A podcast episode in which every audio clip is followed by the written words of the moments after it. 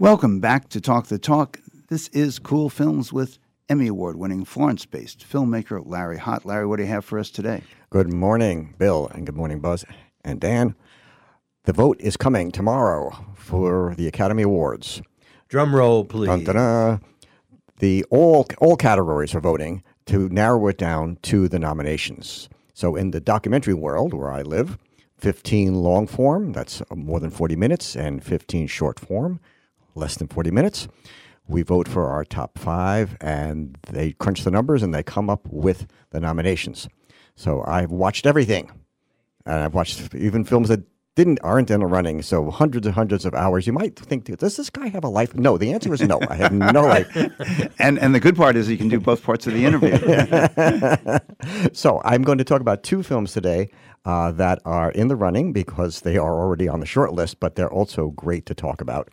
One is called Four Daughters. It's out of Tunisia, and it is both entered as an international feature film and as a documentary. Why is that? Because oh, why is that? I'm going to tell you. I don't need you guys. it's it's a hybrid film. Uh, it's been dubbed docu-fictional. Whew. What does that mean? Well, What, a- what does that mean? I'll, I'll tell you. There's a genre of filmmaking um, that uses reenactments with actors that are playing the people in the film. Uh, this has become more and more common. It's also part of therapy, drama therapy. Uh, there was a there's a film about um, Catholic priests and abuse, where people replay the abuse and they get actors to play it, and then they talk about what the replaying it was like. This is a film similar to that, but this is a slightly different. Now, here's the plot. Um, you might remember this story in Tunisia a few years ago. Two daughters of a family of four daughters were uh, they left to take up with ISIS, take up with men in ISIS in Iraq, and they had children by them, and it was a huge scandal. It was a not a not a right wing family, and the filmmaker decides to see what happened within the family that would cause two children to leave, two teenage children to leave, leaving two remaining young daughters. So she hires actors to play the daughters who have left, but she has the daughters who remain to play themselves. But here's the kicker she has the mother played by an actress, but the mother observes the scenes and corrects the actress when she gets things wrong. So it gets messy. And then the filmmaker puts herself in the film too, just to, just to make it more interesting. And one of the things I really like this film is that uh, it's about misogyny, it's about how men treat women, it's about what caused these girls to leave. So there are frequently scenes with men but to join ISIS. well, because this is still a conservative society where wearing the chador and hijab is a, is a controversial because it's a, in some ways a secular society. So if you actually start wearing things that show you they're more religious, you can actually be ostracized. Um, very confusing uh, to, to Westerners to look at a society like this. I, I remember this story, and it was in the Washington Post. Mm-hmm. And the story there was about parenting, the difficulty of parenting, because the two girls started to act out. and Exactly. their mother wanted to right their behavior. Their father left, or something like that. And the mother's backstory is that she was terribly ab- abused by her father and then by, by her husband.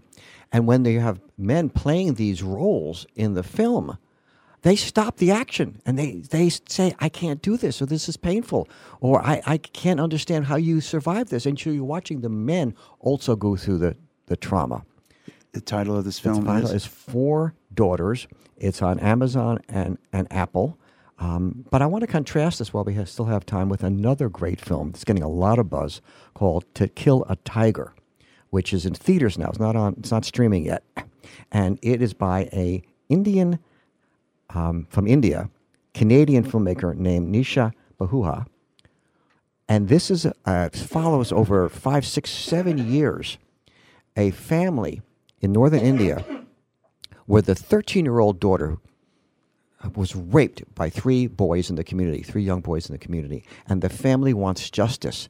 The community says the only way to get justice is for her to marry one of her rapists. This is modern day. We're talking about right now. Right, and the filmmaker follows over the years of what the family goes through, the money it costs them, the court hearings they, they attend, uh, how the community uh, uh, forms come, comes comes together against them, right, and makes life for them miserable Against which then? against the family that where the the thirteen year old daughter was raped. And originally, you learn uh, very early on in the film that they were going to hide the daughter's face and and uh, make the family anonymous. But the daughter, when she saw the rough cuts of the film, insisted that people knew who she was. She's now um, a 18 year old. She's saying, "No, I want my story out there. This is important for all of India." And, and part of the tension in the film is the contrast between modern India and village India right? Well, that's the same thing going on in Tunisia. This contrast between the observant right right wing militant Muslim families, or or, or um, the ISIS fighters, and the more uh, open minded. Uh, modern secular families.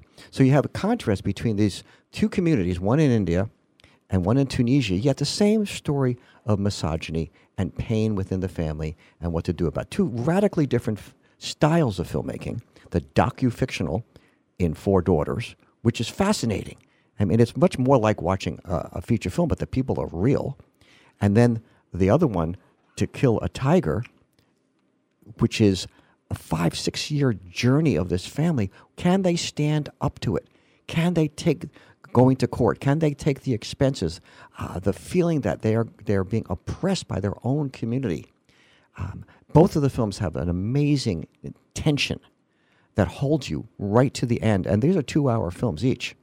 Um, so I'm recommending Four Daughters out of Tunisia, both in the international category and documentary category, and To Kill a Tiger. And what's the difference between a docudrama and a docu-fictional? It's, uh, Well, going you- over my head. A traditional docudrama um, is all actors uh, telling a true story. Sometimes it might be a courtroom drama where they're using the transcript of the film, uh, the transcript of the trial. Um, so they're speaking real words and they're acting it out. And then there might be some back backstory. An, earl, an early one was the Cuban Missile Crisis, which was done as a docu docudrama in, in, in the late '60s. It was at one point a, a new form. This docu-fictional is combining docudrama with real people, sometimes playing themselves, actors playing them, the people who are real, observing the actors and then commenting on them and, and correcting them. Some of the actors stopping the action and saying, "I can't do this; it's too painful." Right? It's a, it is a, a great melange. It is a great mix of of styles and forms, all within this two-hour documentary that has a real story and at the end starts to mix in the news footage of what actually happened to this this family and a child that was born uh, from a, the relationship with one of these ISIS fighters, a marriage. Uh, so it becomes very very intense. I'm, so I'm saying these both of these films they play out more like uh, feature dramatic feature films than they do documentaries. Four Daughters and To Kill a Tiger, both widely available. Well, To Kill Tigers in theaters. Uh, it will eventually be streaming, but uh, it's one of those films that would be wonderful to see in the theater because it's also quite quite beautiful. Um, Four Daughters is, is on television right now, but you have to pay three ninety nine. Well worth it. Eventually, these films, have, you know, they come to Amazon Prime or Netflix, uh, part of your package. But right now, they're you know, they're very very new, and this is a whole other thing: is how documentary films are marketed, which is something we can talk about in another show. which we will do. Larry Hott, thank you so very much. This has been Cool Films with Larry Hott. More Talk the Talk with Bill Newman and Buzz Eisenberg coming up right here on WHMP.